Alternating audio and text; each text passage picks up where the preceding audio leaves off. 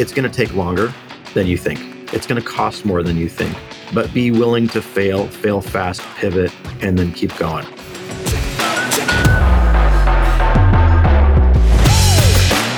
Welcome to In the Thick of It.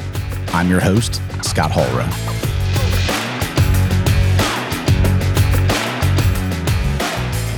I'm excited to welcome Andy Morehouse, founder and CEO of Talewind. Andy grew up in an entrepreneurial family, working for over a decade in his dad's HR tech startup before leaving to launch his own venture. He'll talk about his experience starting Talewind, a sales tech platform designed to revolutionize sales collateral and streamline the proposal process. Andy is no stranger to the highs and lows of the startup world. He'll share stories of early missteps, hiring too quickly, nearly having to shutter Talewind when two engineering teams couldn't collaborate, and the tough lessons around letting people go. While talking us through Talewind's origin story, Andy also opens up about the personal side of being a founder. From balancing the demands of a growing family to managing the roller coaster of emotions in a scaling company. His journey underscores the importance of persistence, learning from failure, and refusing to compromise on your vision. Excited today to welcome Andy Morehouse coming to us from Temecula, California. Andy, thanks so much for being in the hot seat on In the Thick of It today. Of course, my pleasure, Scott. Glad glad to have you here. Well, hey, so you're you're in Southern California. Is that where you grew up? Yep, born and raised in uh, SoCal. So originally born in Long Beach, and then moved out to the Temecula area when I was a kid. So my parents raised me out here, and then spent most of my life here. Went to school up in Orange County, LA area. Met my wife, and then moved right back to Temecula about I guess it was 13 years ago, and have been here ever since. Haven't gone far. What was it growing up in Temecula? I mean, there's a there's a big wine region down there, which I think most people think of Northern California when they think of wine, but it's big for that. What was it like growing up? Yeah, so we're if you don't know Temecula, we're situated a little inland, kind of beyond the the mountain range along the coast of Southern California, and we're kind of between what you'd think of as San Diego and LA and Orange County.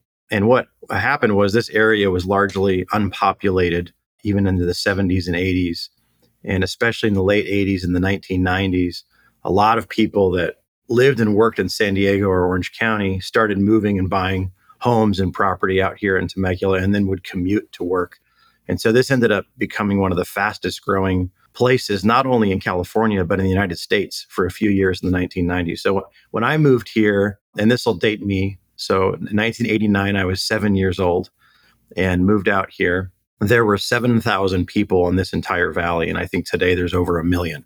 So that'll give you wow how much it's grown. Uh, very rural area. I think we had one shopping center. There was one Target and a shopping center kind of built around that. Everything else was dirt.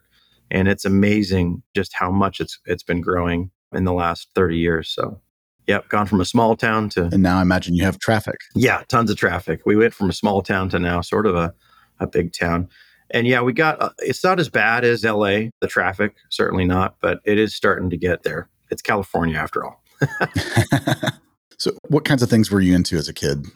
Yeah, I played hockey, quite a bit of hockey. We had a, a, good roller hockey community out here. There wasn't a lot of ice in Southern California, so we did the roller thing. But there was a pretty good group of kids that that would do that. I did bike like BMX bikes and uh, soccer. So what do you think of as typical kid getting out on playing around. It was interesting though, because back in those days when it was such a small town, I remember my parents didn't mind me just being out as a nine year old going all over town.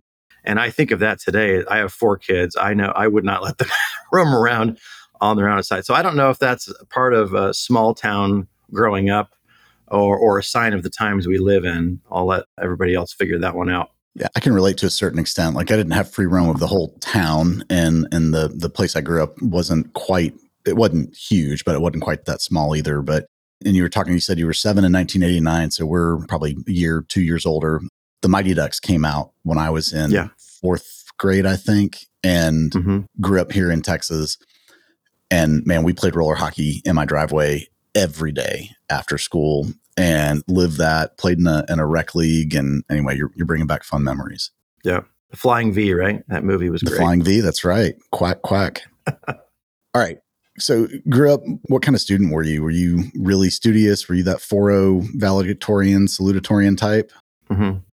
I was a pretty good student when I was younger. And then when I turned 15, I went from my favorite subjects being math and uh, history to all of a sudden picking up a guitar and starting to become interested in, in some of the arts. So I was a little eclectic because I really was into philosophy and history and math. But then I started singing and playing guitar and, and getting into creative writing.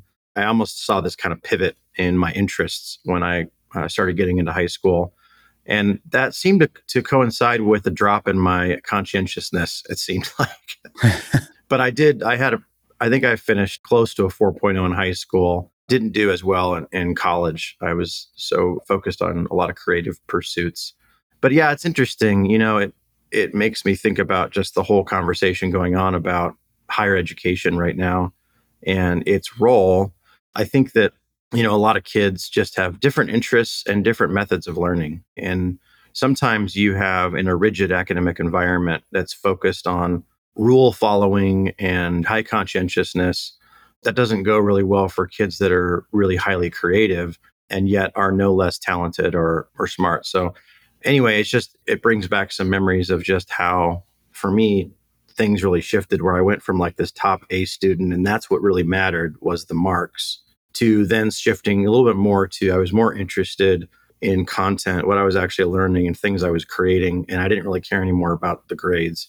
So that was my experience. Okay. Do you still have creative outlets for music or, or other creative pursuits? I do, yeah. So a couple of my hobbies. I'm a I'm a filmmaker. I wrote and directed a short film a few years ago that we had in some festivals, and that was really fulfilling. And as far as music, I help out on the weekends and do music for a local church out here in Southern California. So I play guitar and sing for them.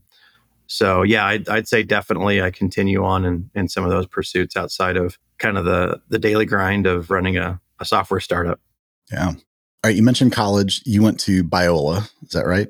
Mm-hmm. So Southern California as well, LA area. Yeah, that that's up in La Mirada, which is kind of right I think it's technically LA County, but it's really right on the border of North Orange County and and South, kind of southeastern uh, LA County. Okay, what did you what did you study in college? So I, I bounced around a little bit. I started out in business as my in my first semester, and I think I was in my first day of classes when I decided I did not want to do business, and so I I switched from business to filmmaking, film studies as my major. I did that for a semester or two. And then I switched again to, I think it was English with uh, focus in creative writing. And that's where I, I finished out. And interestingly, when I was going into my senior year, I ended up dropping out of college. So I never even finished my degree. And I took a sales job. I was offered a, a full time sales position in LA for an engineering firm. that They were a manufacturer's representative agency. So they would they were essentially an outsourced sales team that repped over 20 different uh, manufacturers and engineered products. These are products that were used in a lot of manufacturing contexts. So things like industrial lubricants and conveyor belts and and motors and pumps and that and that sort of thing. And so I was offered a position to be an outside sales rep and I decided to leave school and and just jump right into the workforce. And then I've been in sales ever since. That's a you got that close to the finish and you decided to make a major jump. How did that sit with your with your parents? That's a good, a good question. You know, I think I think they knew. My dad didn't didn't finish college either. He just went to high school, and he's also an entrepreneur. So the I had the good fortune to work with him for many years, but he started a software company in the mid 90s that he and I were at up through 2019, 2020 when that company sold. And so I think he kind of understood understood where I was at. But I would say at first they were disappointed, but then, you know, kind of jumping into a, a successful sales career, that faded over time. but I did feel some disappointment coming from the family at first. How did that job opportunity even present itself? Was there family friends, somebody that you knew that said, Hey, Andy, why don't you check this out? Or were you looking mm-hmm. to move on from school? Yeah, it's a good question. I was not looking. I was actually planning to continue at school. It was sort of an unsolicited offer, and it did come through a friend. So I had a I had a good friend growing up. His name was Corey, And it was kind of family that his family knew that ran this engineering firm. And that individual was looking to hire a salesperson. And so they were sort of talking with with friends, you know, well, do you know anybody that that I could bring in? And I think that the what I, the story I heard is that my friend told my eventual boss that, that ran this organization said, "Well, I have a friend, and I just know that growing up, uh, Andy always convinced us as as a group of friends to do something we didn't want to do, and then we all ended up having fun." And so he always was the one convincing us of everything. So it was sort of that. I think Andy could natural could natural salesperson. Yeah. Okay. so That's yeah, I got this unsolicited offer and talked about what the business was doing. And for me, it just sounded more interesting and more fun than school. And uh, I jumped into it. And you said you were selling commercial lubricants. Industrial lubricants, vacuum pumps, electric motors, conveyor systems, bearings, industrial size bearings. So the- these are all engineered products that are, are larger and meant for industrial and manufacturing environments. And so one of the fun things that, about that job is getting to drive around LA to a lot of these OEMs or original equipment manufacturers and just see these these different applications, these different I mean, you walk into a room that's 20,000 square feet and just see a massive system of machines and conveyor belts. And it's like, you know, the old Willy Wonka movie where they got the huge system and it spits out the piece of candy at the end. I got to see a lot of those different kinds of applications around LA. And I'd be talking to them about an electric motor that would, would drive this shaft, or I'd be I'd be talking about lubricants they were using on this system over here. And so it was kind of fun seeing how these different pieces fit together to create the products that we use every day. That's a I love the Willy Wonka analogy there. You know, a lot of manufacturing isn't done here anymore. And I'm curious, what caused you to exit that industry? And, you know, did was offshoring and manufacturing a part of that? It wasn't a part of it. I think most of the my decision to to make a change was where my interests lie. So I think the, the most fun part for me of that part of my career was seeing the application. But the products themselves were pretty simple products. And I was really hoping to get into something that was, again, tapping more into my creative side. And so maybe even having something that was more of a challenge from a sales standpoint. So in this role, you could almost think of it like a marketing role because all of the products were actually bought through distributors.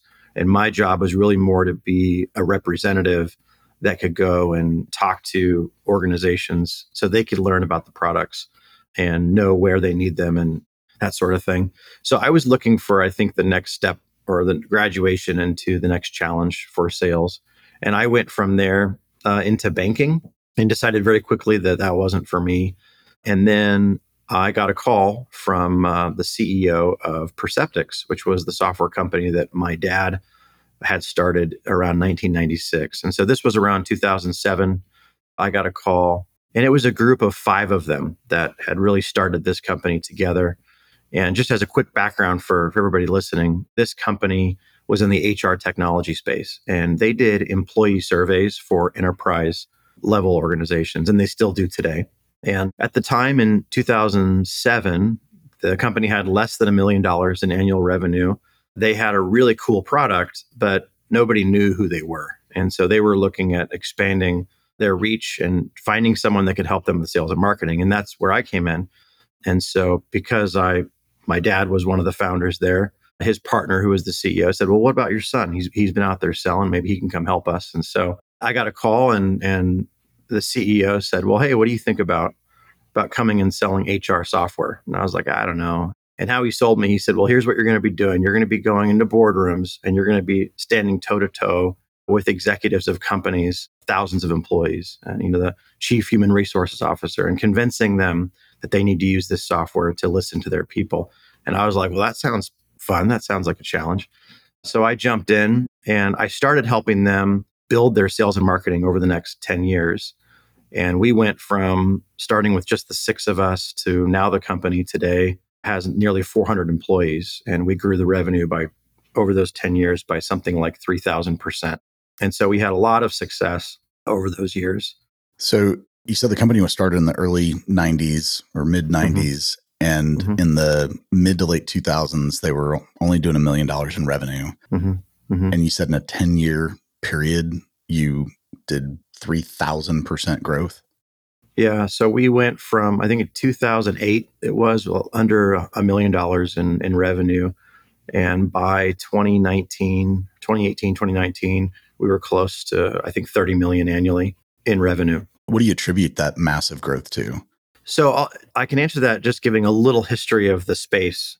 If you go back decades, employee surveys have always been around. It used to be called employee morale or employee satisfaction. But an organization called Gallup came out and came up with this term called employee engagement. And it really kind of transformed that industry, and companies started putting aside budgets on employee engagement. And the idea was if we can get our employees to be more engaged and passionate in their work every day, then we're going to get more productivity as a result. And so what you had were these surveys that large consulting firms would go in and do with the objective of finding out, well, how engaged are they? And if they're not, you know, what are the reasons that they're not engaged? And then how can we drive further engagement? But it was not online. Uh, this is 1996. And so you'd use Scantron forms and it would take months for consultants to basically analyze this data. Then they would send these binders, just reams of pages with all these results back to leaders across these organizations to say, okay, here's what you need to fix to get these people more engaged. And and so Perceptyx came along in 96 when Netscape Navigator first was on the scene and we started seeing the, the web. And they built an online real time survey tool.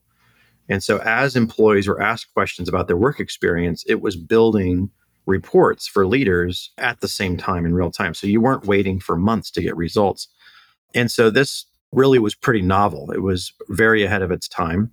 And for a long time, I would say for the next 10 years or so, many companies weren't ready for this kind of new technology and real time approach. And the big reason for that is because they were still really focused on the scientific research behind what questions you ask of employees and how you validate the data and how you arrive at what's important to work on. So there was a whole discipline around IO psychology where you would learn how to do regression modeling and and these different ways that you can arrive at you know what are these items that are correlated to engagement that are important? And so they're looking for phd experts that tell them what to work on. And Perceptyx had a very novel approach where instead of doing that we'd say you, we'd say you should look at where are your high performing highly engaged employees and then look at everybody else who's not.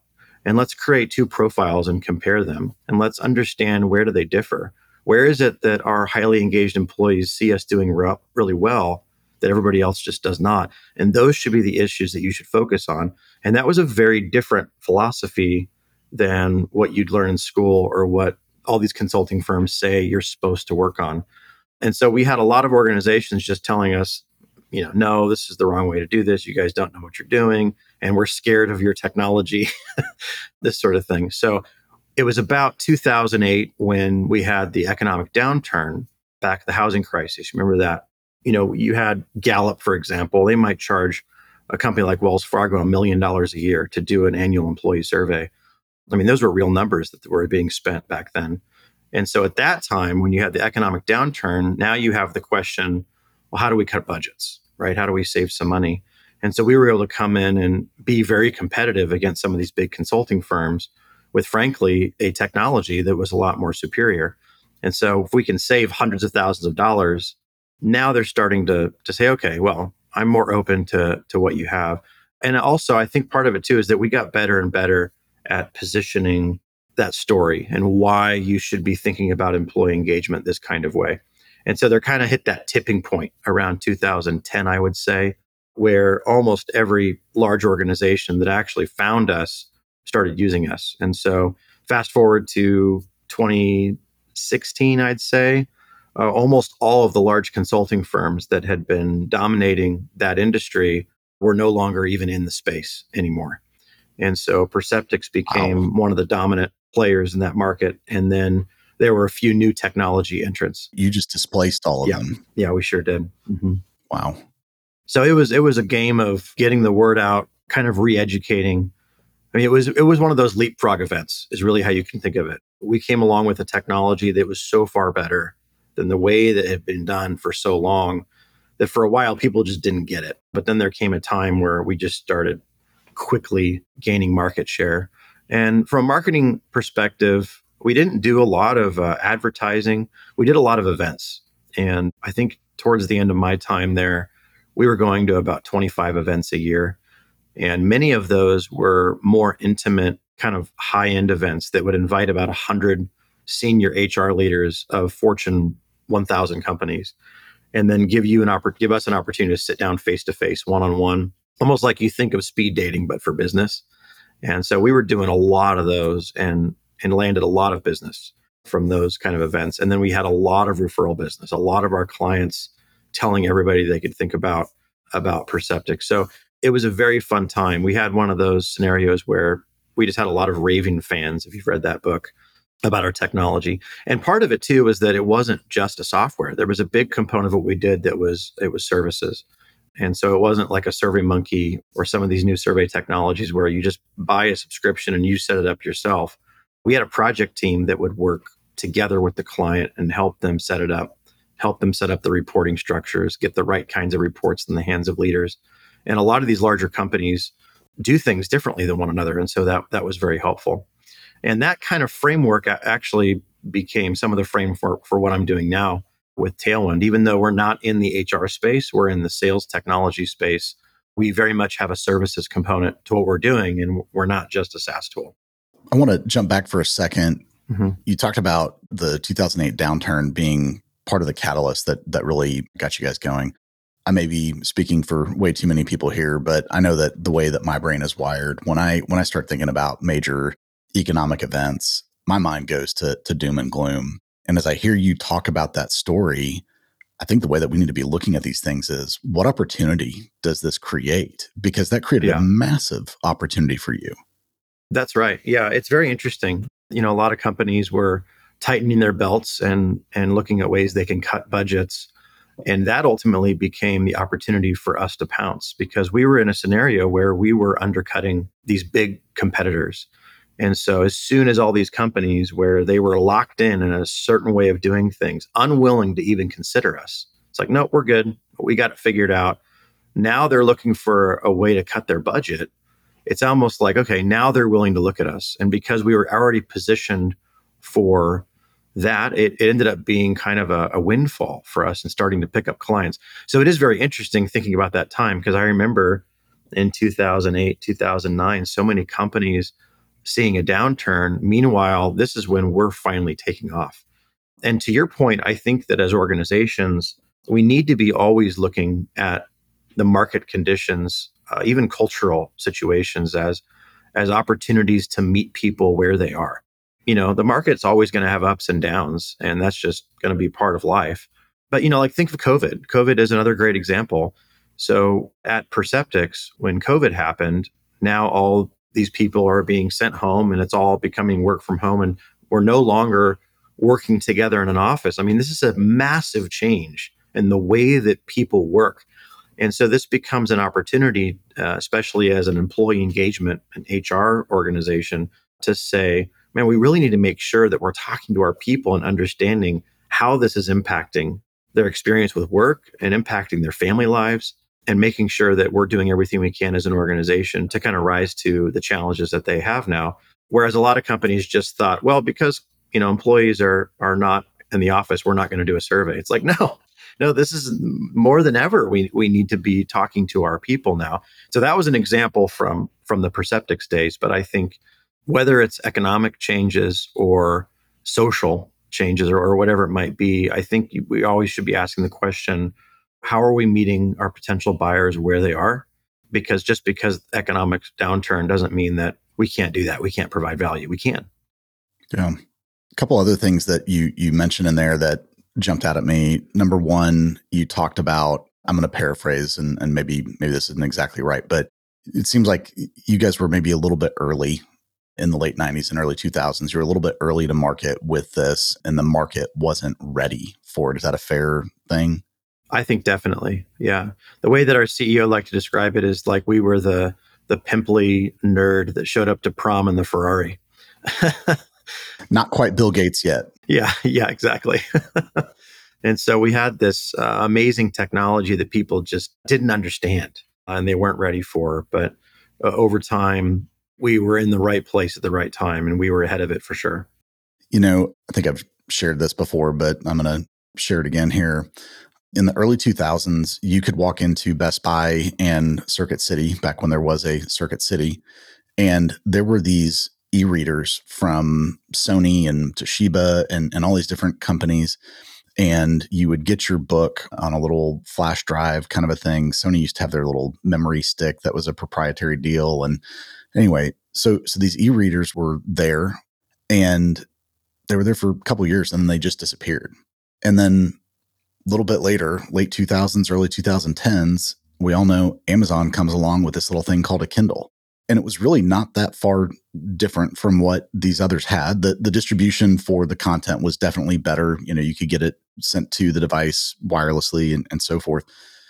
But the market wasn't ready in the early 2000s for that. And given enough time, things things start to shift. We've actually got another guest that we've we've had on where very similar story, and some of it was the market, and some of it was some regulatory things that that changed, and that business ended up failing because he was too early. Mm-hmm. But you guys were able to just stick it out and, and pull through. Yeah, yeah. I mean, the Kindle is a great example of that, I, and I think that also taps into the changing culture in how we work. You know, like people are adopting technology in a different way by the time e-readers and Kindle in particular really become successful. I think if you go back to those earlier versions, people aren't just living their lives that way yet. They're not.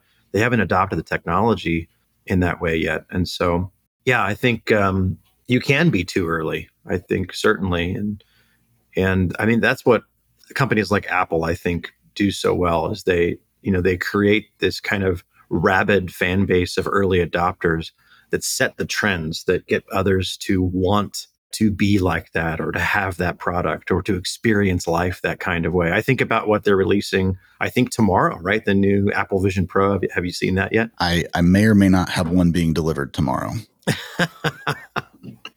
well, if you do, I would love to hear about it. I've been tempted myself. I um I'm incredibly curious. My expectations are pretty low, but I'm a techie and some people are touting this as the future of computing, and, and some have even said the future of business computing. And I'm uh, I'm eager to put that to the test and and see. But this is one where I honestly think that Apple is early. But if anybody yeah. can do it, they can. It, it's true. I, I think it is pretty early. I mean, I, I look at it and it it seems a bit odd to think that you're going to put on a set of these huge goggles that you can't see through because if you think about the, the future of this technology, I mean, where do they want to get? They want to get like what the promise of Google Glass was, where you have transparent glass that you're actually seeing through, not cameras representing the environment back to you. And then overlaid on your real environment, you have basically your whole computing life laid out for you. So it feels like okay, they went they went ahead and just jumped forward before they have the transparent glass, and they're going to just okay, let's put 50 cameras and all these sensors and a big, huge battery pack. It doesn't seem practical at all. But I do think they're setting a foundation for the future. I can see this kind of world where instead of walking around with your your iPhone or even your your Apple Watch, kind of everything becomes laid out in front of you in just a simple pair of see-through glasses. Uh, I could see it, especially when you consider how good the technology is and some of what they're doing. You'll have to tell me when you try it out. But I mean, being able to just look and it selects the app or it selects the component and then the, a camera that can just see your, your finger there. It, it seems pretty promising, the technology. But um, I'm tempted right now because I think it would be even the current first generation of this thing. It's probably going to be pretty amazing for entertainment, uh, watching TV and movies the other thing I like about it is being able to take your, if you use an Apple, which I do, a Mac, it takes that whole environment with your keyboard and mouse. You can use your keyboard and mouse and then puts it in your Apple Vision Pro display. So there's some things about it I think are going to be pretty cool. I can't wait to hear about it. I'm, I'm not going to sleep tonight. Like I'm going to be thinking of all these things I want to I want to do. As an aside, I, I won't tell the full story. Uh, we'll save that for another day. But I still remember the first time I saw somebody out in the wild with Google Glass, and oh my gosh, I totally geeked out. And anyway, all right. The other thing that you said a second ago that really jumped out, and and I want to hear more about what the change was. You said you had to change the way you told your story. Mm-hmm.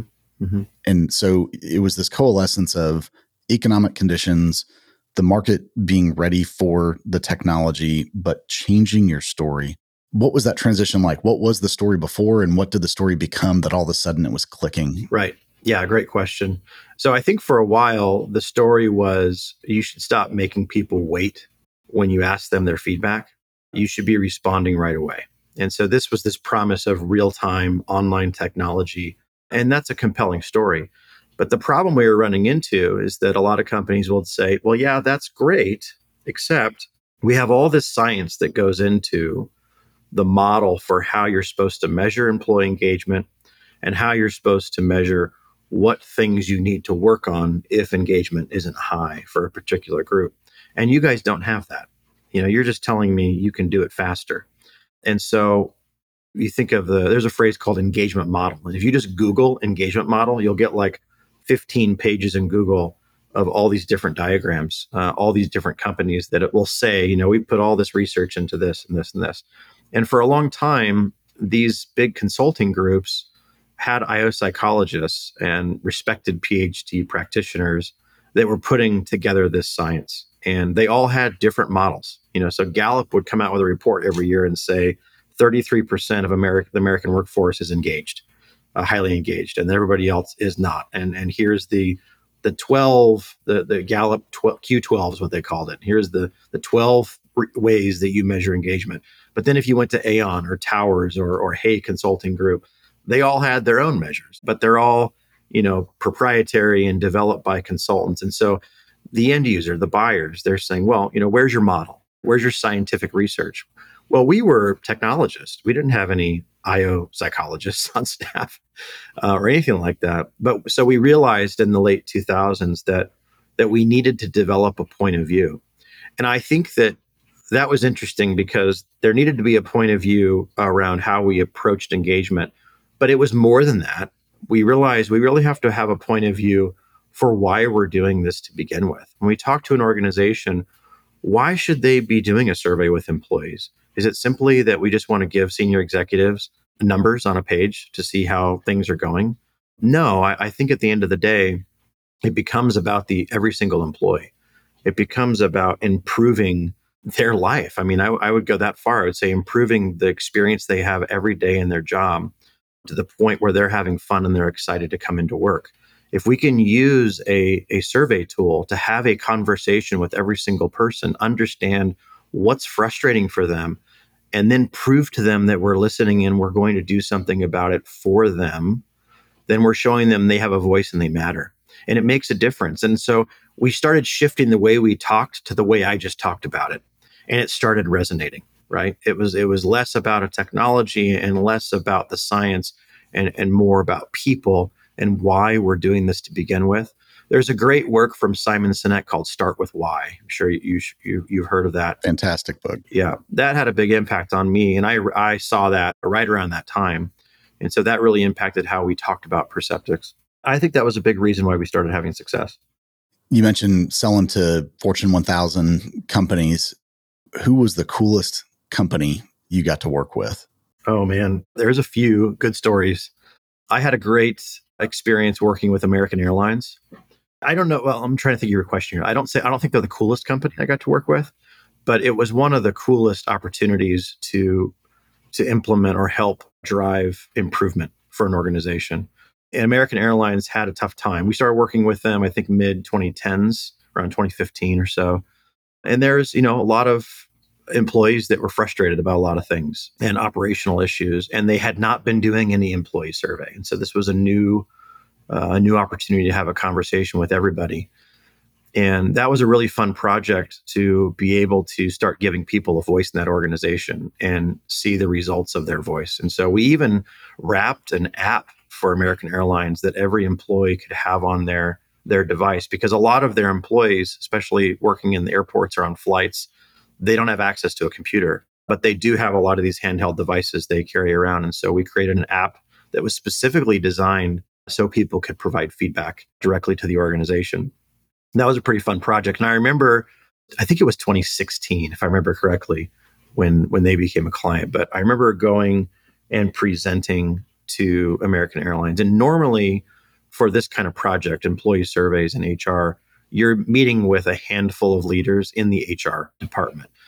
But I'll never forget this. In this case, I went to Dallas, uh, where where American Airlines is headquartered, in, into their corporate boardroom, and this was a large board room with a table that sat probably 40 people, and the all these executives start filtering in. And I think there must have been 40 or 50 people that came in the room, which was very unusual. Was that intimidating? It was, yeah, it was. Well, it was it was so uh, surprising because I mean I'm used to meeting with four, five, maybe in, in a final presentation, even for larger organizations, and we'd meet with someone that's over organizational development, someone that's over HR, someone over talent development, someone over employee communications, those sorts of individuals, and they they'd come together as a group of four or five. So we have 40 or 50 kind of come into the room, and I'm thinking, what in the world? Why is there so many people in here? And they go around and do kind of quick introductions, and it was, you know, SVP of airports, SVP of operations. So, I mean, they brought in their entire executive team. And for them, and I love that they did this because for them, this was an important initiative for not just HR, but for the whole organization. It was very strategic. And so they brought in their whole executive team to, to consider hiring us. And so we had a two hour meeting. I did a demo for quite a long time, then did a Q&A at the end. And there was one gentleman in the middle that was wearing a t-shirt and jeans, and he was the one firing questions at me. So I'm kind of sparring a little bit. And after the meeting, the head of HR at American Airlines pulled me aside and said, "Hey, you did a great job." And I think I think the gentleman's name was Dave. He said, "I think he he really liked your presentation." And he's mentioned he's gesturing to this guy in jeans and a t-shirt. And I asked, "Well, who is that?" Well, that's the president of American Airlines. and I, I so I had a moment where I, I, I felt like I had hit the pinnacle of my sales career when I had just been going toe to toe with the head of American Airlines. That was a pretty cool experience. I would say from a sales perspective, but probably the coolest company that was my client was Apple. So I actually closed the deal, the largest contract in the history of Perceptyx at the time with Apple, and that was in 2017. And it's funny because that's actually the story that kind of ignited my passion for starting Talewind. Uh, so I, I got to tell that story because it's it's so instrumental to how we got things going at Talewind. So we were working with Apple. Their procurement team invited us to pitch for their survey program, and it was quite a process. I think it was about six months long. They had an RFI they started with, then they invited uh, proposals. We had probably several, I forget how many, but several competitors they were um, looking at in addition to us. And eventually, after you know six months, we we won the deal. So I did a a win interview. And Scott, I'm sure you're familiar with this. Every time you win, lose a deal, get on the phone, ask why did we win, why did we lose. I love to do that because I always got great insight into how we could keep improving. So this was fun because this was a, a why we won conversation. And I'm used to hearing you won because I loved your team, I loved your product, I love your service. It's always a version of, of those three answers. This time, her name was uh, Amelia. She said, The reason that you won was your sales process. And I'm thinking, That's not something you typically hear. Yeah, no. What do you mean sales process? And that's what I asked. Well, you gotta you gotta help me understand that one. And she said, Well, it's you know, it's been six months. You've sent us an RFP response, you've sent us a proposal, you sent us a presentation deck, a couple of videos that you created for us, a brochure. Every single piece of content, she said, that you sent over to us, there wasn't a single typo anywhere. right? The absence of typos mm-hmm. was what sealed the deal for you. Yeah, that, that's where it started. And then she went on and said, Your responsiveness was same day for everything. So all your competitors made us wait for days or a week every time they sent us something. You always got back to us same day with any piece of content that we asked for. You used our branding. So we put the Apple branding even even to their font in all of the materials that we sent over to them. Helvetica Neue. So she said it was clear that you cared so much more about our business than your competitors did because everything that you provided was head and shoulders better. And so I'm sitting back like, wow, that's so cool. It's like, I'm, I'm glad we automated a lot of this, uh, which she didn't know. You know, she, she probably thought we manually did a lot of this, but some of it we had, we had automated. But the thing that she said at the end that really floored me, she said that experience told us everything that we needed to know about working with the rest of your team. Now, that's an amazing thing to think about, right, Scott? Because we think about sales or marketing for that matter, and we know that we are the first impression that potential customers make about our product or service. But what I think we don't always realize is that the experience that people have with me as a salesperson or as you with you as a salesperson, they're forming an opinion about your company culture, about the work ethic of all of your employees, right? About what it's going to be like working with your team, about how conscientious your team is, based solely on the experience they have with you as a seller and the content you provide. So that hit me like a ton of bricks. Here's the Fortune 1 ranked company in the world that just closed the biggest contract in our company's history because of the quality and responsiveness of our sales content.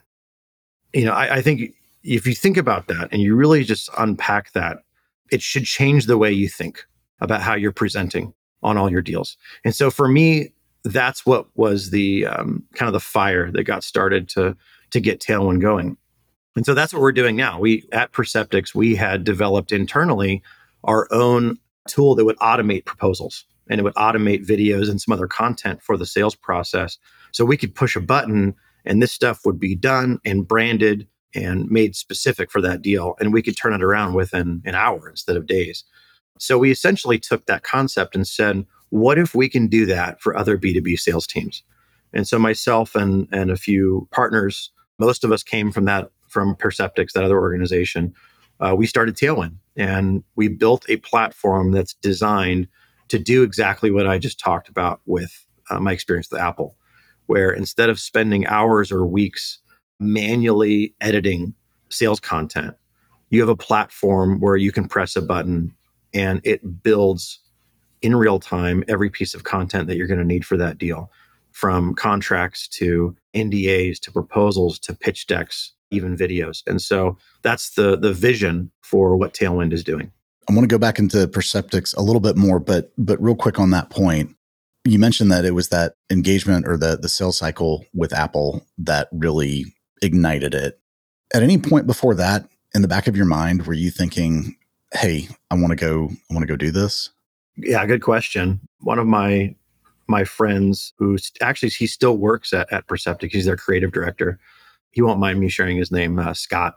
He and I go back a long ways. We're good friends, but I think it was around 2014 or 2015. We had built some of those automation tools internally. And one of Scott's roles at, at the company was supporting the sales team with some of the content. And so he came to me and said, Hey, what do you think if if there was a company what if we could automate this stuff for other sales teams? That could be like a whole company. And I, at the time, I was sort of like, yeah, yeah, yeah. You know, we don't we don't have time to think about that. But from that point on, probably about once a year, we had that what if conversation. We had developed some of these resources for our company. So we were always coming back to that. Well, what if we could do it for others? But it wasn't until the experience with Apple that I saw just how big of an impact that it really can make. And that's when I started to think seriously about it. But I actually didn't leave Perceptyx until the end of 2020, just post uh, COVID getting going. And so we started Talewind in 2021. All right. Your dad was a co founder in Perceptyx. Mm-hmm. Growing up, was there a lot of entrepreneurial talk in your home? Yeah. So when I when we moved out to Temecula in '89, I was pretty young. My dad had been a refinery operator and then ultimately was promoted to being an engineer for Chevron. And he was at the El Segundo refinery out here in California for about 10 years. And when he moved out to Temecula, he decided to get into real estate. I think he worked for Century 21 or one of these larger real estate firms for about a month before he decided that he could start his own real estate company and do it better. so he he in the early 90s he created a mortgage brokerage firm that primarily did refinancing or purchase loans and did that for a few years. At one point I think had 20 loan officers working for him. So very entrepreneurial. I mean when he basically out of high school gets hired at Chevron to be an entry level operator at the refinery and within a few years was promoted to a full engineer, even though he didn't have an engineering degree. And that was pretty rare for something like that to happen. And the reason why is he just kind of learned everything he could. He just took on everything he could. So he had that entrepreneurial spirit and took that, started a real estate company, went from that, started a, a training company.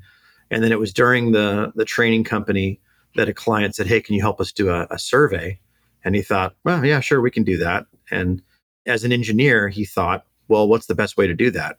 And because it was 96, you had just had Netscape Navigator, he didn't have the baggage of having been in that industry for years. He just brought this brand new thinking to it. How could we do this and do it right? Well, we should build it online. It should be real time. And so uh, started that, and that's how Perceptyx got started. So today, my dad, his name is Jack Morehouse. So he, he was the one that started that company. He's retired. He still lives here in Temecula but yeah, today Perceptyx is going strong. I think they have nearly 400 employees. They're working with dozens of the Fortune 100, still servicing millions of people across the globe. When you decided to leave, had your dad and the CEO that actually called you to to ask you to come on board, were they still with the business or had they had they moved on? They had both exited a couple years prior. So they were getting closer to retirement age and looking to to step back. And so one of the original co-founders, John Borland, stepped in as the new CEO. And Jack and Dave, who was the original CEO, they decided to retire and step away from it. And it was also during that time that private equity firm came in in 2019, I think it was, and took a stake in the business. And so, as with every organization, when you grow, things start to change and you go from being a small entrepreneurial startup to being very agile, nimble, and and kind of a lot of people are wearing a lot of hats to well, then we got to a point where we had grown up and priorities change, strategies change. And so it seemed like there was a, a few of us that didn't quite fit. We weren't the best fit anymore for where the organization had grown up to. We helped take it, you know, so far, and now they needed to keep going and, and succeeding. And so I felt that my best efforts were more entrepreneurial. And so that's why we decided this is a good time i think to to step into something new. So that wasn't a hard conversation with hey dad uh, i think i'm going to go go do something different. It was a nice easy off ramp. Oh for sure. Yeah i think everybody involved it was very amicable including uh, the new ceo of perceptyx and my dad. And and that's actually how we've been funding the talewind startup. My dad is basically our board and he's been fully supportive of that and helping us get this thing going, which is certainly an advantage. I don't I'm not trying to raise money or series A. We're just focused on building the product and serving customers. When you leave a company, you know, the ideas, the creativity, you know, those those are effectively assets of the company where you were when those things were conceived. Was that a sticking point knowing that there's a, a PE behind the company now? Was that an issue in you going and starting this? No, no, not at all. Because really, we're in a completely different space than than Perceptyx. What we built was based on concepts, but we didn't build or try to rebuild anything that was actually being used at Perceptyx, even internally as tools for the the sales team. We created a whole new proprietary approach to what we were doing, and a lot of it was necessary because what we created at Perceptyx to automate content could only work at Perceptyx. Whereas here, we had to build a framework that could work for any organization. And so we really had to fundamentally think about it differently. But certainly the idea for what we wanted to do came from our, our work there. And you could say it was based upon or the spiritual successor of some of the work that we were doing there. But no, Perceptyx is, um, we're very good friends with them and continue to, to stay in touch. They're also very supportive of what we're doing. It's always great when you can leave on such great terms. All right. So you, you grew up in an entrepreneurial household. One day you, I assume, had a conversation with your wife, and, I think you said you have four kids. What was that conversation like? Obviously, it's a it's a big risk. Yeah. You know, it was an interesting conversation. I think that we were so used to being in one career, me being in one career for such a long time, that there was the trepidation or the anxiety, if you will, about making such a significant shift. I will say though that it didn't feel a whole lot different from when I was starting at Perceptyx. So it kind of felt like kind of going and doing something like that again. You know, we had done very well, so we we had saved a bit, so we knew we had runway. You know, if things weren't going well with the new startup, we had a bit of time to get things figured out, and that was part of it. I think for my wife, she felt like, well, if you know if it doesn't work, you can always go back get another job. We have some time to get that figured out. So I think that that helped quite a bit. But a lot of it was she just believed in the change. She thought that I would be more fulfilled and excited making this change. And for that reason, primarily, she was really supportive of it. And that's cool because I mean, it really showed a level of trust that she had in me. I've had a great marriage with Chelsea, and she's been amazing in that kind of way. When we got pregnant with our first, I say we, when she got pregnant with our first Dakota, who's now 11, I think it was uh, early 2012, she got pregnant. She was teaching third grade and she had her degree in elementary education. And she decided, all right, well, I'm going to be a stay at home mom now. As soon as she found out she was pregnant, she said, I'm quitting my job. And I said, Well, you know, you don't have to quit yet. You can actually finish out the year and then you can take maternity leave and you'll still get paid. She's like, Nope, I'm done. It's time to get ready for kids. And I really respected her for that because she really knew what she wanted. It was her passion, her dream to be a mom. So yeah, eventually we we would go on to have three and then a surprise number four. And it's been quite a lot uh, raising four kids. So they're our oldest is 11, our youngest is six. So they're, they're pretty close together, but it's been a lot of fun. As a quick aside, my wife was also a third grade teacher and she also stopped working. She did actually finish out the year. Our son was born right before the end of the year. And I think she went back for literally the last day of class was her last day of, uh, of yeah. leave. And so anyway, little parallel. I think she did that because I think I think we found out she was pregnant in the spring. And so she was right near the end of the school year anyway. So she just didn't go back in the fall. Yeah. So she did the same. So that's funny. So same stories, even the same grade, huh? Yeah, exactly. that's that's too funny. All right. When you were talking about your your your background, your education, one thing I didn't hear was, oh yeah, and I developed software on the side. Mm-hmm you started a software company. Mm-hmm. How did you get the technology part of it going, or or is there a is there a part of your story that we haven't heard yet? You really are this uh, the super developer. no, I'm not. I'm not a developer. Uh, I wish I was. I mean, I understand enough to be dangerous, I guess you could say. But I have a development team here at Talewind.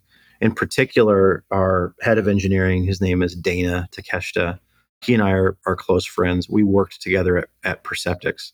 And so when, and he's very entrepreneurial. I think that that's the key is that on the side, I think he, he's created like four or five apps alongside his full time work. And so when I was getting started with Talewind, I approached him and talked to him about his advice. And then eventually he decided to leave Perceptyx and he asked me, you know, hey, could I come on and help you build this thing? And I was like, yeah, that'd be amazing. And so he and three other developers came on that he's helping run.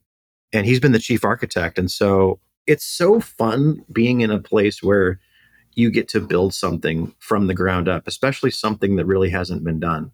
So, you know, a lot of my job has been developing the product design. You know, what is it that the platform does? What's the user experience? And then translating that over for the development team and for Dana to build out.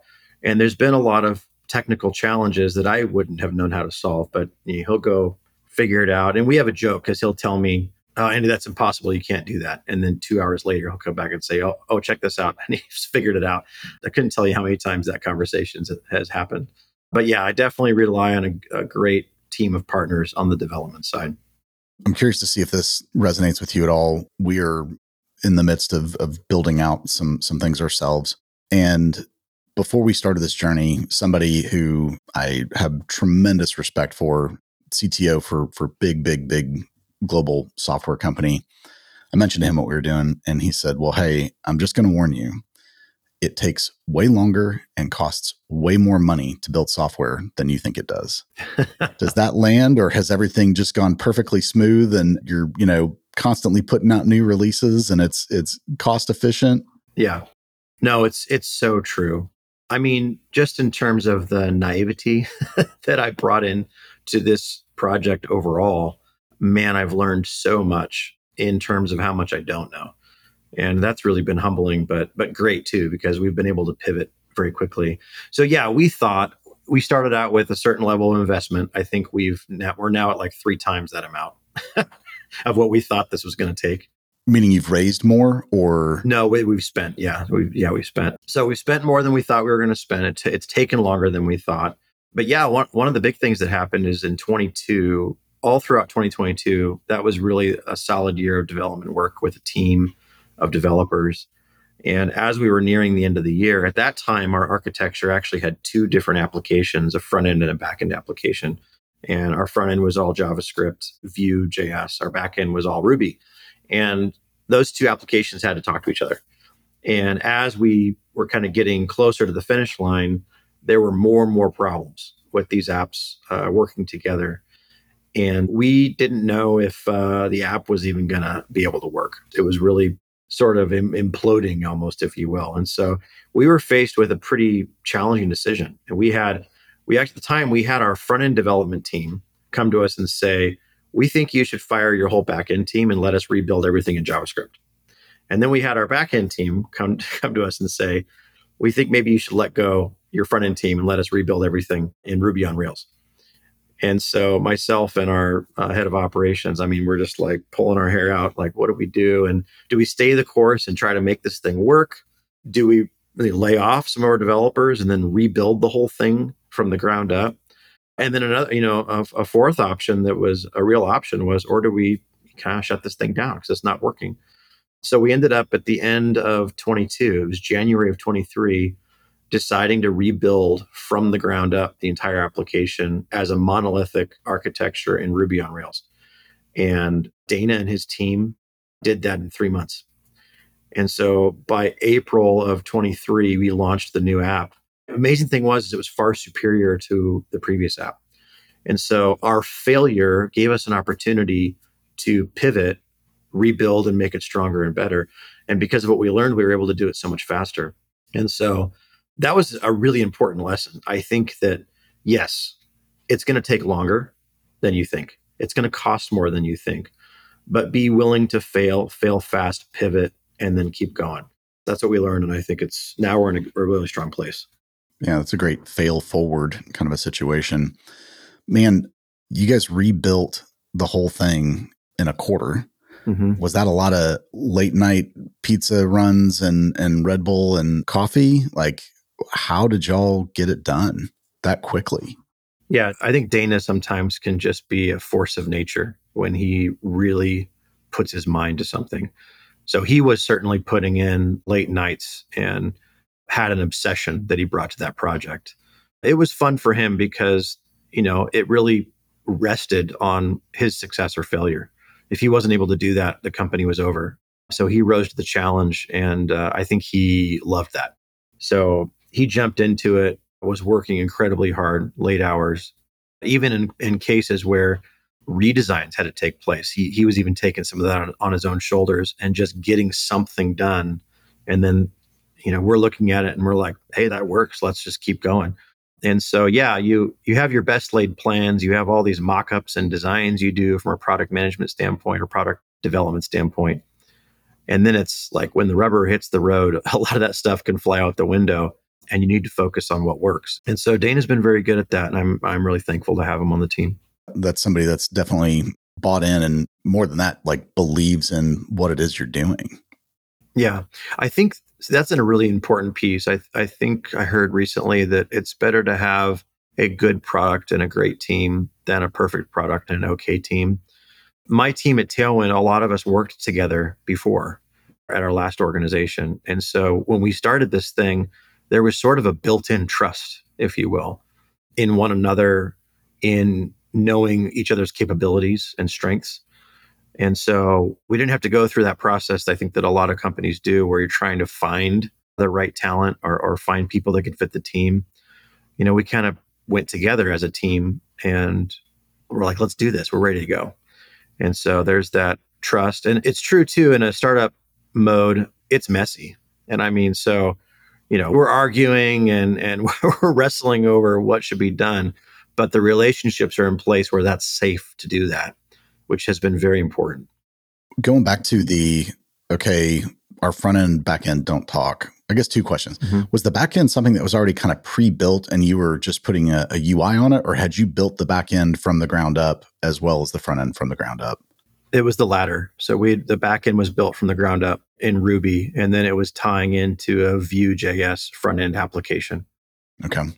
When it became clear that it was not going to work, some people would have just pushed forward and said, that the heck with it. We're going to get this out there. Yeah. Clearly, that wasn't your intent. Did you have paying customers on the app at that point? No, not yet. So we had a few that were interested, but we didn't sign our first customer until summer of 23 after we launched the new app. So thankfully, we didn't have to deal with any kind of change management where that's concerned. So you were two years, three years without revenue. Yeah. Well, at 21, we had a very small team that whole year. And most of what we were working on was market research and product design, concepting, that sort of thing. And there was only like three of us that were involved at that point. In January of 22, that's when we brought the developers on and really went full on into building the thing. And that's, I think, where we really started spending. And so, for I would say that we didn't spend a whole lot in 21. We really started building the app in January of 22 and so, yeah, we're a solid now two and a half years, I think, into it. And then we have our first clients coming online this quarter and our first revenue this quarter. So that's exciting. Talk a little bit more about the capabilities of the tool. You talked about the Apple story and, and proposal generation and, and things like that. Yep. But maybe expand on that and kind of walk us through the breadth of, of what it can do. Sure. Yeah a lot of what we're doing right now is talking to companies about their sales process and how tools and technology are fitting in to that and where there are some gaps or where there are some burdens that are getting in the way. And the idea behind Talewind is that we want to look at, particularly around all of the content that reps work with, where the administrative burden is keeping them from value added time that they're spending on selling. And so an example of that would be the proposal was a great example. So back at Perceptyx, our proposal took four to 10 hours every time we wrote it. And when we created using Word and Excel mail merge, we created the kind of a version of this proposal generator. I could just fill out a form in Excel and hit mail merge, and it would build my whole 40 page proposal in about 15 minutes. And so now I'm not spending as a sales rep four hours manually editing a Word document. And every one of our sales reps had to do that. And so that's one element of what we're doing. So, for example, now with Talewind, one of our first customers is in the medical industry. And they spent with a team of people over 20 hours on each proposal that they wrote for a deal. And that proposal was 100 pages in length. And it uh, would take them uh, weeks to get back to the customer because of how much time was being spent on it.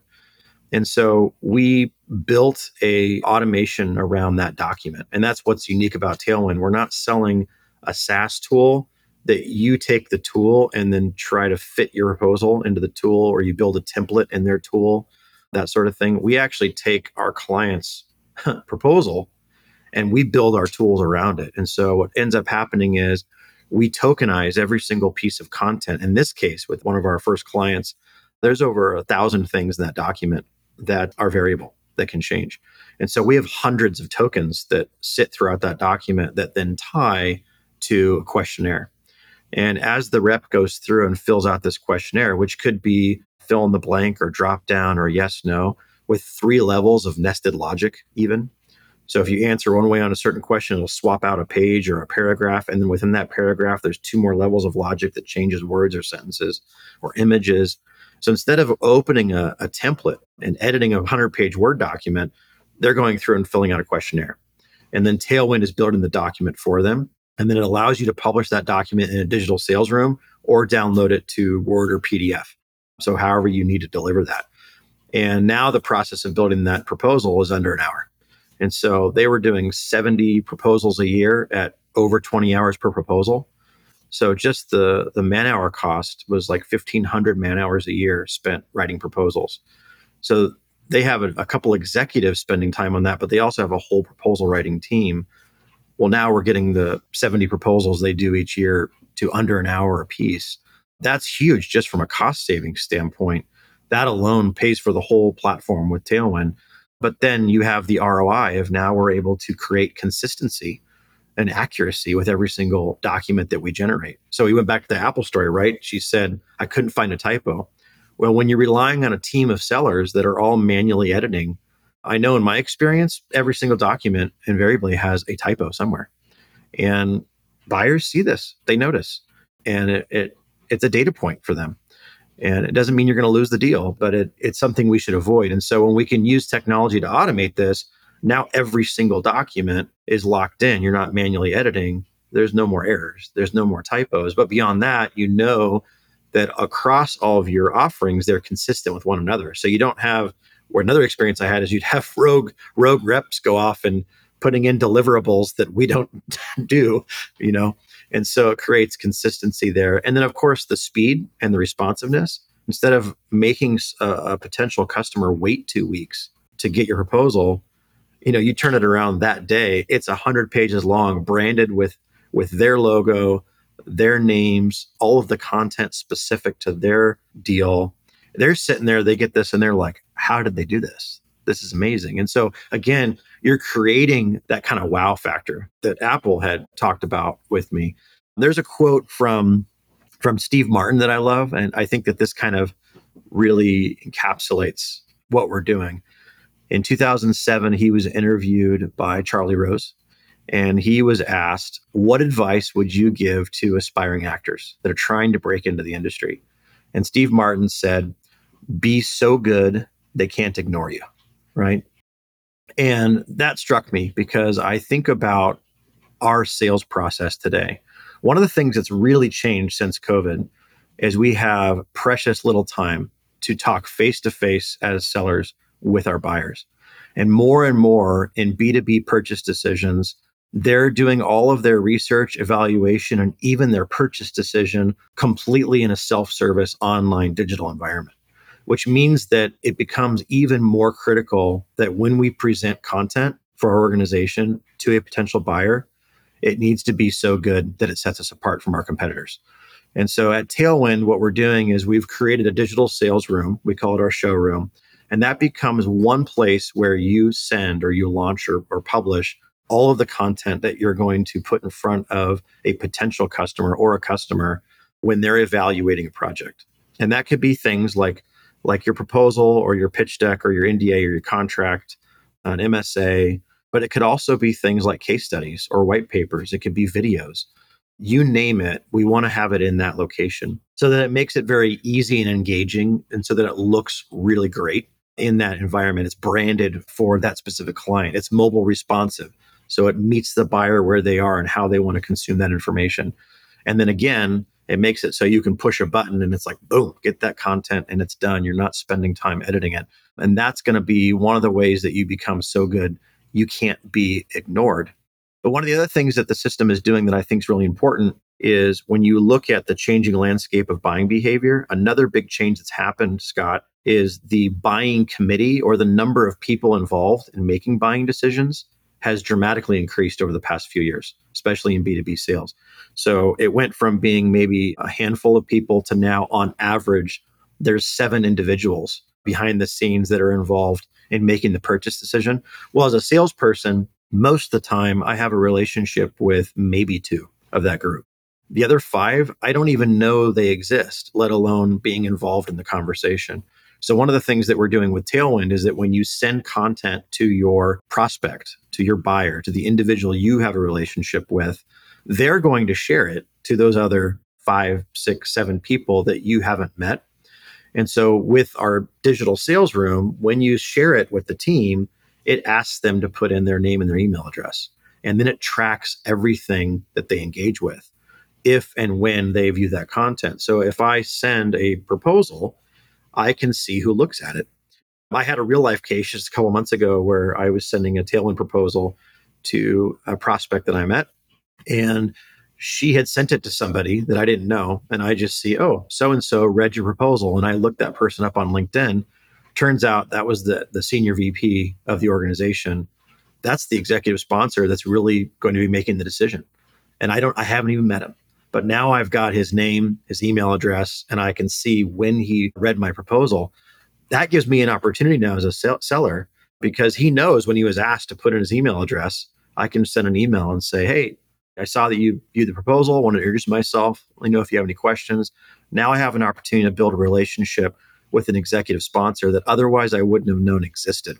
And so it's things like that that we need to start leveraging the tools and the technology to create that better experience buyers have when they're evaluating our solutions so we can really set ourselves apart from competitors. Talking about competitors for a minute, there are some folks out there that do bits and pieces of, of what you're talking about but maybe not all of it and maybe not as well. But there are some big, big players in the space. Mm-hmm. You're talking about Adobe, you're talking about DocuSign, you know, probably could list a, a handful of others. What gives you the confidence to be this David among Goliaths to enter this space? Yeah, a great question. When you look at the industry, there's a lot, as you mentioned, there's a lot of companies doing a lot of pieces of this for example, when you think about a digital sales room, I mean, man, there's, uh, I can think of at least a dozen companies that have that as a product, and some of them very big companies. I know. I think of uh, Seismic and Highspot and Allego, just off the top of my head. These are large sales enablement platforms that have a digital sales room product that you can use to send content to a buyer. And then on the proposal generation side, You've got some SaaS companies out there like PandaDoc, Proposify, Qwilr. Then, of course, you've got the content management, which are a part of those enablement platforms I just mentioned. So certainly there's no shortage of, of these tools. I think the key for us, Scott, is the right customer profile. I think there's a there's a segment of the market, particularly when it comes to the document handling, document generation and automation, that has no one to serve them. When you look at some of these proposal tools that are on the SaaS side of the market, they only work for companies that have fairly simple proposals. They can basically set up their template, drag and drop content, put in the e signature, and it's like done. You ship it off. But when you think about one of the customers that we have with a 100 page proposal that took takes them 20 hours to manually edit, there's nothing out there for them. And so I think we're we're filling a need for a specific segment of the market. I would say B2B services probably and probably companies that are mid-sized companies would be a, a good ideal fit. But then you have a lot of companies too that take a look across what we're doing as you put those pieces together. So you look at pricing and document configuration, but then you put that together with the digital sales room right? Because if you if you take the digital sales room products, none of those have document generation as part of it, at least in the way that we're doing it. And so kind of you put those pieces together and now it becomes an offering that's really quite different than everything else that's out there. And that's been pretty unique. I think that what's been difficult about Talewind is we are sort of like the early days of Perceptyx. We've sort of created something that I have yet to find someone else doing the way that we're doing. And so part of what I'm trying to do is educate and get people to come along for this new ride, this new technology, and this new way of thinking about sales content. That's been a challenge. You know, I'll do a demo and, and people are just like, I don't get it. I, you know, I don't believe you can do this. I'm not ready for this. And so for me, that's actually kind of fun because it tells me that I'm in the right place. It means that we've built something that's thinking different than than the rest of the market and we believe is really going to provide a lot of value i think especially for those companies that have more complex content that they're editing all the time. Thinking back to Perceptyx, apart from the the pain that you solved for, what other concepts, what other lessons learned, what other cultural things have you adopted as you have founded your own business? Hmm. Yeah, that's a great question. You know, one of our values at Perceptyx is we are a family. That was something that was pretty important to us is that, you know, one of the things that my dad would say is that we're in business for two reasons to take care of our customers and to take care of one another and our families. And that really was the foundation of behind everything that we did. And I think that's something we really carried forward with us as being very important. This team that we work together as is one of the reasons that we do this to have fun together, to support one another, take care of our families, but also take care of our customers in the same kind of way. So I think uh, some of those uh, values that we had carried forward. There's one value that we have that, that we say start with yes. And the idea behind that is that back at Perceptyx, because I was heading up marketing at the time, I did a lot of case studies with clients. And one of the questions that I would ask is, why did you work? You know, or what do you love most? I think the question was, what do you love most about working with Perceptyx? And it's amazing how many times I heard the exact same phrase in the response. And it was Perceptyx always says yes. And that obviously was speaking to our willingness and our services to go above and beyond and do whatever it took to help our client become successful. So if they asked for custom development on an app, or they asked the project manager to get some data to them or reconfigure some data, their perspective is that we always said yes. And that was one of the reasons that they, I think the primary reason that they really loved us, that that set us apart from other vendors. We had so many cases where we were told by customers, you're our favorite vendor or you're the best vendor we've ever worked with. And it really didn't come down to the technology. It came down to how well we served our client. And so when we started Talewind, one of our values that we created, it literally is called start with yes. And the reason we said start with yes is because the answer is not always yes. It, shouldn't always be yes. You know, uh, sometimes a customer asks for something that is a bad idea that would harm them. It wouldn't be in their best interest. But I think the idea is that we start by saying yes. Yes, of course. We can do that. We can help you with that. Now let's talk about why and what we're trying to achieve. I think the heart behind that is that we're not aiming to nickel and dime clients for additional services or look for more ways we can sell consulting hours or say, no, we can't do that because we're not willing to put in the development time. We have a core value and we want to be about serving customers, even if it means spending money and time to do that. And the reason it's important is because we found in our time at Perceptyx that when we did that, it actually became a source of co development of the platform itself. Every time a customer would ask for something, that's a good idea. Let's go ahead and build it for them. Even though it's only for one customer right now, what would end up happening is a lot of the features that became available to the whole client base came from a single client saying, Can you build this one thing for me? And once it was built, we'd ask other clients. They're like, Oh, yeah, I want that. And so that that's something that's a value for us. I think that we carried forward. One thing that I've had to learn the hard way, and this is probably more a personal thing than it is a, a company uh, thing. I say it like this: uh, "Good is better than perfect," is what I've had to learn the hard way. we say that a lot uh, around here too. Say it slightly different, but same idea. Yeah, because I'm I've been uh, accused of being a perfectionist at times. We have some of those too. Yeah. So I'll tend to get my hands on something and want to just tinker with it until I think it's amazing.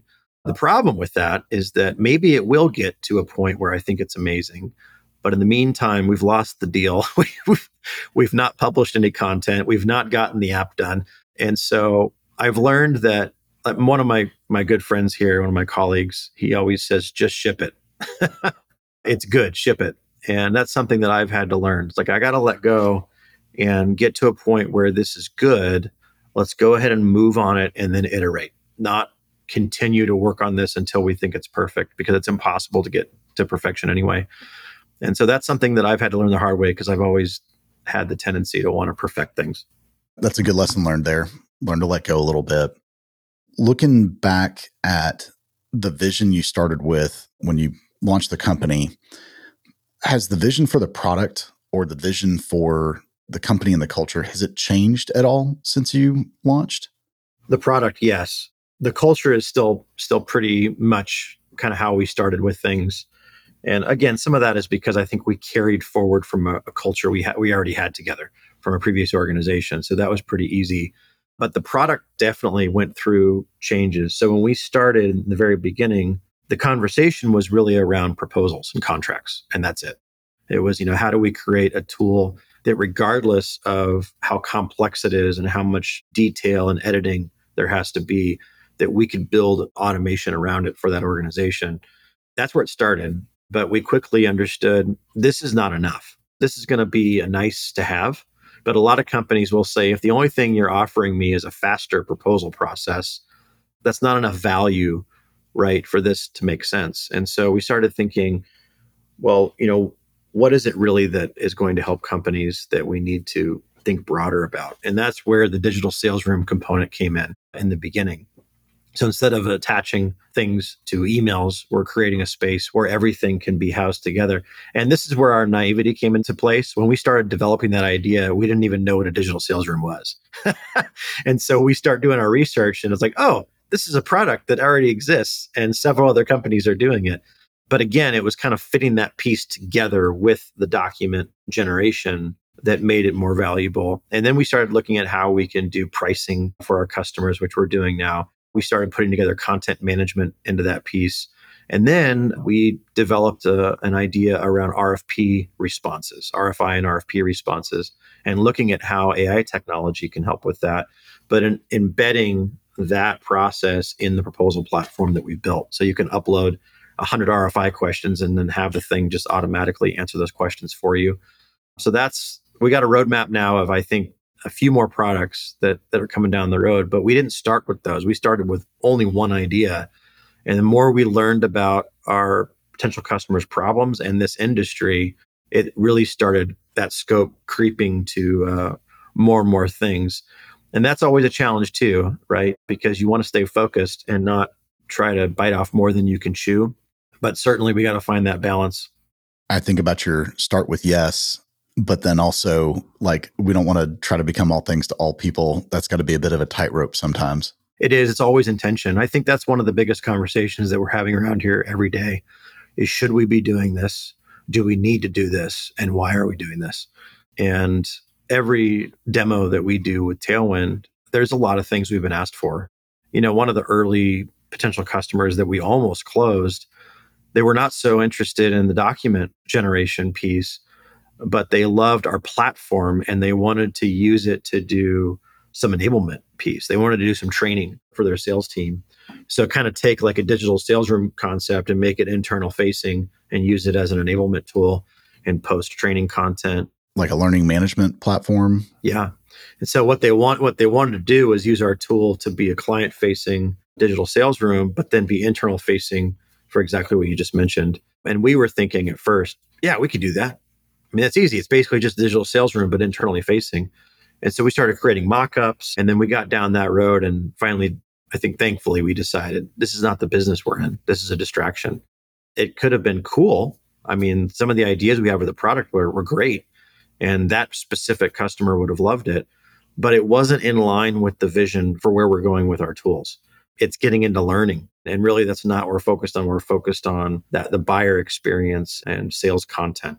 So that was uh, one example of where we started down a path and then pivoted away from it. You talked about that uh oh moment with the front end and back end not talking. Have there been any other moments like that where you just kind of had your stomach turning and going, oh my gosh, what are we going to do? Yeah. I mean, we had a situation where some of the developers weren't working well together. And so, in addition to making a decision about the direction for the architecture we also had to make a decision on a personnel level of, you know, who was the right key people to keep on the development team and who did we have to part ways with. That was probably the most difficult part of that situation. And that happened a couple different times. So we tried bringing in a developer who was very talented, but didn't get along well with the rest of our team. And so it was sort of like he was a bit of an island and really wanted to do things his own way. And again, what's tough is that he was brilliant, very hardworking, very fast, probably one of the most talented developers. But because he couldn't work with the team, we had to part ways with that developer. And it was the right decision. And so that was a very tough situation. And then, of course, when we rebuilt the app, we decided to part ways with most of our front end development team and then have the back end team take over the whole project. So those personnel decisions were very difficult. And I've, I've had a couple other I tried hiring um, someone in sales to kind of be a BDR, a business development representative, and had him on the phones and on email and on LinkedIn and just going out trying to drum up some some leads for us.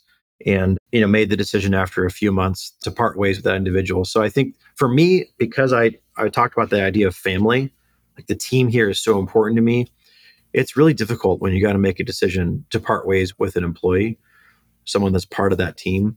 And um, I would say that for me, those have been the hardest moments. But ultimately, you got to do what's best for the business. Even when it's the right thing for not just the business, but the person on the other side. Yeah. It's still hard. I mean, there's just no getting around it. It is hard. Yeah. And it's something that most, if not every entrepreneur is going to go through at some point. And I think you and I both are believers in EOS, right? The entrepreneurial operating system. And one of the things that that framework talks about is the right people in the right seats. And I think that a lot of the mistakes that leaders sometimes make is they keep someone in the wrong seat for too long or they keep the wrong person for for too long because they're afraid of ripping that band-aid off or or that confrontation or what the ripple effects might be if they rock the boat or make that big change. So it's almost like, you know, I'll suffer the consequences of not making a change because of what I perceive are the risks of making that change. But in reality, as leaders, I think we know in our gut when something's wrong and need to make a change. And we just have the fear of doing it something that EOS taught me is that the longer we wait to do that, the more problems are going to compound for the people involved and for the business. At this point, outside of things we've already talked about, is there anything you would go back and do different? Hmm. Yeah, there's a couple things. Uh, when we when I first started Talewind, myself and a couple other people that that we got involved, I would say that one of the drivers for starting this, as I've talked about, was the team and I I almost put more importance on the team than I did what we were building. And that was a mistake because what I ended up doing was getting people involved before it was time for people to get involved. And so part of that meant that we spent a little bit too much money, more money than we should have. But it also meant that we had the wrong, a couple of the wrong people in the wrong seats. And thankfully that that worked itself out over time. But yeah, if I could go back, I would have spent the first year with a smaller team and really just thinking through, probably with myself and one other person, what we were trying to do and do some market research and some concepting before hiring people and then waiting, being patient and then saying, okay, now we're ready. Let's find the right person for, for where we need them. So that's one thing that I would do differently if I could go back. You're a family man, wife and four kids. That's a, that's a lot. Mm-hmm have you found balance between running a tech startup and family? And if so, how have you have you gotten there? Yeah, well, it's it's nice that um, our offices are are pretty close to where I live, and so I don't have a long commute. So that that's uh, very helpful. My wife and I, a long time ago, made the commitment to do keep doing a date night together every single week, and so we would get a babysitter and would go out, have dinner, or go see a movie, and just sit and talk. And that was sacred time and continues to be. So, where once a week we'll go take a few hours and we make sure that we're connecting and talking about the kids and uh, school and work and, and what's going on in her life and what's going on in my life. And that's been incredibly valuable.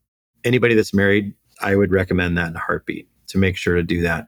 And then with the kids, the weekends are usually our time to really hang out with them. Just a couple weeks ago, we took the whole clan up to Orange County, a place called Great Wolf Lodge. I don't know if I think you have one in Dallas. Yeah. I can see it from my parking lot, in fact. yes. And so we took them for uh, a couple days. Kids loved that. Just went on the slides with them and everything. So we, we love to try to do that kind of stuff with the kids as often as we can.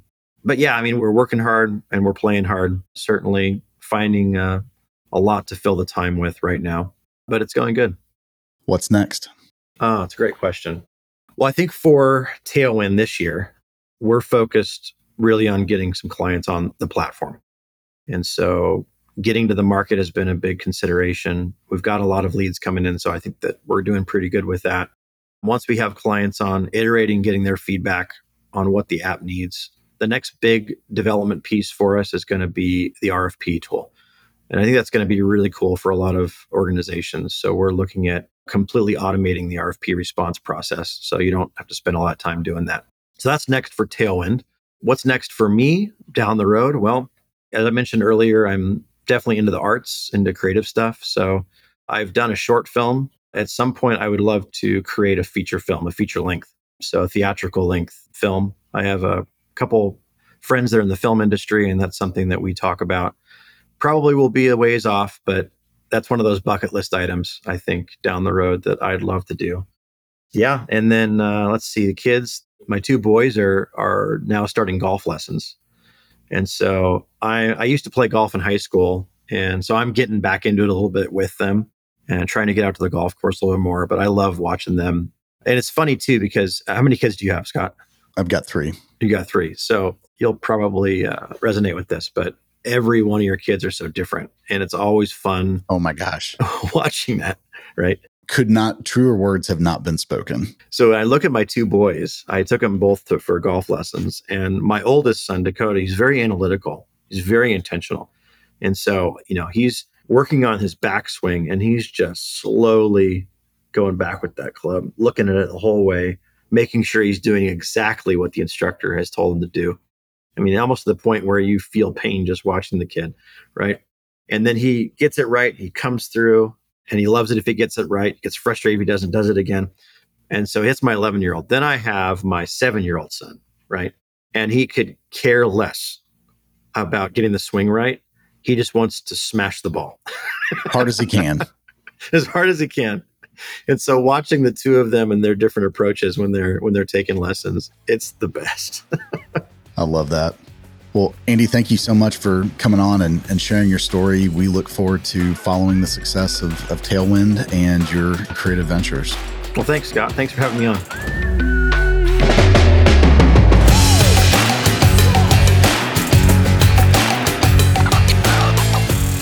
That was Andy Morehouse, founder and CEO of Talewind.